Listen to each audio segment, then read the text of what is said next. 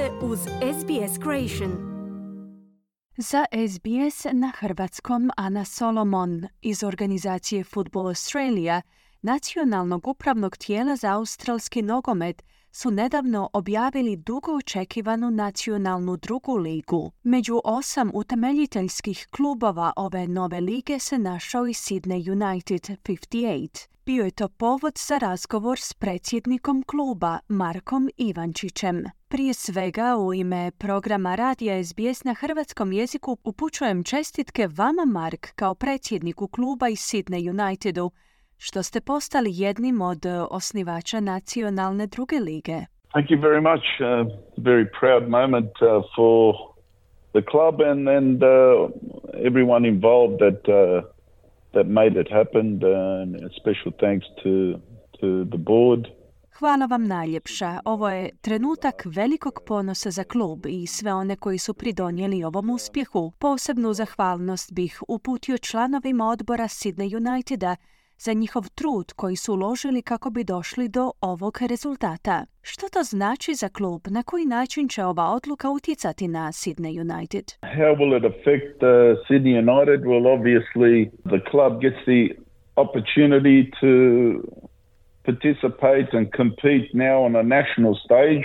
Očito je da je ovim klub dobio priliku natjecanja na nacionalnoj razini, što znači povratak na razinu od prije 20 godina, na koju je klub naviknuo. 2004. godine nacionalna nogometna liga je ukinuta, a što je pak utjecalo i na sve one klubove koje su utemeljile migrantske zajednice, budući da su time i oni isključeni. Nakon toga je uspostavljena A-liga. To je pak s pravom razljutilo mnoge ljude, navijače tradicionalnih nogometnih klubova poput Sydney United koji su se osjećali zapostavljeno. No bez obzira na to, radi se o ljudima koji su nastavili pružati potporu našem klubu i mi smo im na njihovoj podršci vrlo zahvalni. Njihov trud je sada nagrađen ponovnim uključenjem na nacionalnu razinu u sklopu nacionalne druge lige. To je kako za nas, tako i za ljude koji su nas vjerno pratili velika stvar. Time smo dobili priliku da se ponovno uzdignemo i pokažemo koje su naše sposobnosti. Svih osam utemeljiteljskih klubova ovog novog turnira su bili podvrgnuti rigoroznom procesu provjere, ispunjavajući kriterij organizacije Football Australia za ulazak u nacionalnu drugu ligu. Kako je izgledao čitav proces? Je li bio izazovan? Well, you, you said it all. It was a rigorous process. It was uh, long. Um, it's taken some years to get to this stage, and it didn't. It didn't just start Da, bio je to dugotrajan proces. Godine su trebale proteći da bismo došli do ovog postignuća. To nije proces koji je započeo prije nekoliko mjeseci. O ovome se raspravljalo godinama. Završna faza ovog procesa je zahtijevala puno dokumentacije, puno rada kako bi se klub prikazao u takvom svjetlu koji opravdava njegovo uključenje u nacionalnu drugu ligu. Dakle, sve je trajalo jako dugo i bilo je izazovno, no rečeno mi je da je naša prijava bila jedina prijava kojoj nije ništa nedostajalo, dok je nekolicina drugih klubova bila podvrgavana naknadnim provjerama kako bi ispunili tražene uvjete. Možemo biti vrlo ponosni na naš odbor i sve one koji su sudjelovali u procesu podnošenja prijave, budući da je naša prijava bila jedina potpuna prijava. uh, and uh, those that assisted in, in our submission can be very proud of uh, the fact that you know we we submitted uh, one of the only complete and um, successful submissions for this national second tier. Svih osam utemeljiteljskih klubova nove nacionalne druge lige su duboko ukorijenjeni u australsku multikulturalnu zajednicu. Klubove South Melbourne i Sydney Olympic su osnovali grčki migranti. Avondale i Marconi su povezani s talijanskom zajednicom, a Sydney United naravno s Hrvatskom. Predsjednik South Melbournea Nick Maikousis opisuje posljednjih nekoliko godina sudjelovanja u nacionalnoj premier ligi, australskoj poluprofesionalnoj nogometnoj ligi na državnoj razini, kao mračno razdoblje ovog kluba. Kako se Sydney United snalazio u tome? Yeah, look, I don't necessarily agree with um, those comments. Uh, we like to focus on what's in front of us and, and not on the past. You know, we've continued to compete uh, at the level that that we were in and compete to the best of our ability and Ja se ne bih nužno složio s tim komentarima. Želimo se usmjeriti na budućnost, a ne na prošlost. Nastavili smo s natjecanjem na razini koja nam je bila dana na raspolaganje i u tom pogledu smo uvijek davali sve od sebe. Ciljali smo na uspjeh u bilo kojoj sezoni natjecanja. Ne mogu reći da je to bilo mračno razdoblje za naš klub, Budući da je klub ostvario rezultat za koji smatram da niti jedan drugi klub u NPL-u neće nikada postići. Uspjeli smo ući u finale Australskog nogometnog kupa.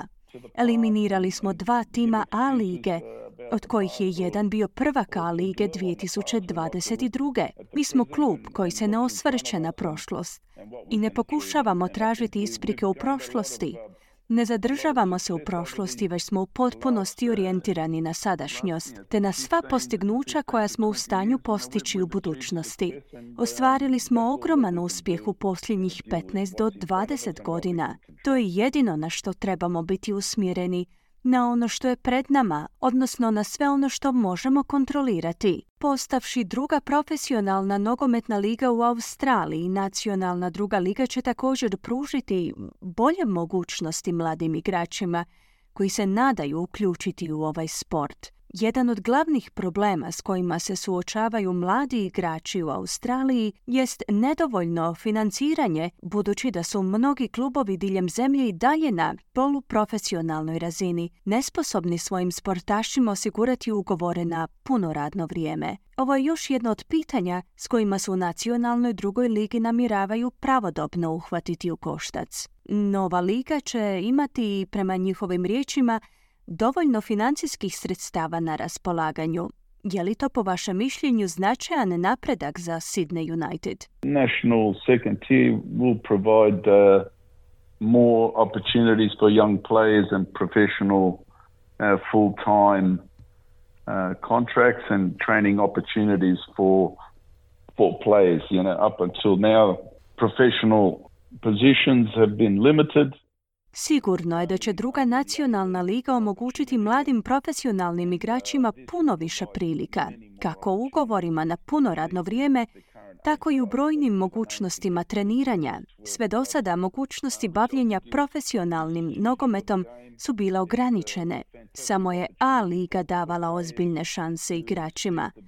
Ova nova nacionalna druga liga će pružiti mnoštvo prilika igračima ovih osam utemeljiteljskih klubova, no cilja na proširenje na 10 do 12 klubova. To je velika stvar za nogomet i smatram da će se time otvoriti mnoge sjajne prilike za nogometaše koji žele izgraditi karijeru u ovom sportu.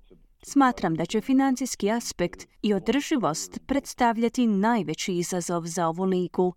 Mislim da je svatko toga svjestan Svima je cilj učiniti ovo natjecanje uspješnim. Preston Lions, nekadašnji Preston Macedonia Soccer Club je očito još jedan klub kojega se dovodi u vezu sa zajednicom useljenika. To je pak rezultiralo sukobima između klubskih navijača u prošlosti poput incidenta između Preston Lionsa i navijača South Melbournea. U prošlosezonskom finalu Australian Kupa nekoliko navijača Sydney Uniteda je dobilo doživotnu zabranu pristupa nogometnim stadionima nakon izvođenja nacističkih pozdrava, a sam klub je trebao platiti novčanu kaznu u vrijednosti od 15.000 dolara uz nekoliko drugih sankcija. Nick Galatas, predsjednik Udruženja australskih nogometnih klubova, kaže da će nacionalna druga liga nastojati prikrliti bogato kulturno nasljeđe ovih klubova, te da je na klubovima da rješavaju probleme s kojima se suočavaju. Kako se vi u klubu namjeravate uhvatiti u koštac s navedenim problemom, kako se on ne bi ponavljao u budućnosti? I think uh, enough has been said on the topic. The club has uh, public publicly stated its position on the issues that happened um, on on that night. Mislim da se o tome dovoljno govorilo. Klub je javno objavio svoje stajalište o incidentu koji se dogodio tog dana Radi o tek trojici navijača koja su bila optužena i na njima je da se brane. Na pojedincima je da snose odgovornost. Ovo nije klub koji se bavi politikom, ne slijedimo nikakvu političku ideologiju. Mi se isključivo bavimo nogometom. Nogomet je naš smisao postojanja i mi smo njegovi predstavnici, a tako će ostati i u buduće. Mediji su bili usmjereni na nekoliko pojedinaca na utakmici, na kojoj je bilo 16,5 tisuća obožavatelja nogometa, od kojih je većina došla podržati Sydney United. Većina njih su bili Hrvati koji su došli uživati u utakmici, te koji su slavili povijesni uspjeh kluba. Smatram da se zbog medijske pozornosti koja je bila orijentirana u krivom smjeru taj uspjeh previdio. Držim da su nam mediji ukrali tu priliku da slavimo tako jedan važan povijesni trenutak za klub. Umjesto toga, radije su se osvrnuli na negativnost koju je prouzrokovalo nekoliko pojedinaca. Zbog toga je većina navijača krivo kategorizirana, a većina njih je došla bez ikakve političke pozadine, samo kako bi uživala u nogometnoj utakmici, uspjehu kluba, te na koncu kako bi iskazala ponos spram ostavštine australskih Hrvata. Zašto se ne usmjerimo na to? Idemo nastaviti vioriti našu zastavu na ponos kluba i čitave zajednice. That the, the majority of people there have been, I think, uh, branded incorrectly. Good people with, with no you know, political agenda coming there to enjoy the, the success of the football team and, and to show um, pride in, in the Croatian heritage which was represented on the night. So um, let's focus on that. That's what we're focused on. We're focused on the future and continuing to fly the flag for the club and, and for the community. I na koncu, po vašem mišljenju, hoće li nogomet u Australiji doživjeti procvat s uspostavom nacionalne druge lige. Kako će ona pomoći rastu popularnosti ovog sporta u Australiji? Well, I think it, it, it definitely uh, you've got a, a, a, another national second tier which will give uh, much more exposure to the game. I think there's a lot of interest in in the game. Nacionalna druga liga će popularizirati nogomet u Australiji. Smatram da je puno ljudi zainteresirano za nogomet i u ovom trenutku navijači mogu gledati svoje omiljene klubove isključivo na razini nacionalne premijer lige, koja uživa ograničenu pozornost medija.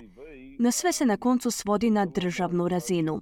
Ulaskom na nacionalnu scenu s besplatnim emitiranjem na nacionalnoj televiziji znači puno veću izloženost sjajnih klubova koji trenutačno igraju za NPL. Ako taj standard igre bude emitiran putem javnih medija, ljudi će shvatiti da u ovoj zemlji imamo puno više talentiranih igrača, no što su oni to mislili. Samim time i popularnost nogometa će rasti.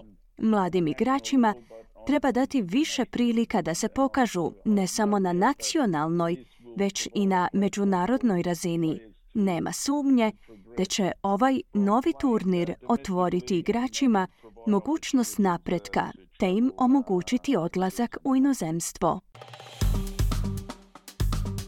Kliknite like, podijelite, pratite SBS Creation na Facebooku.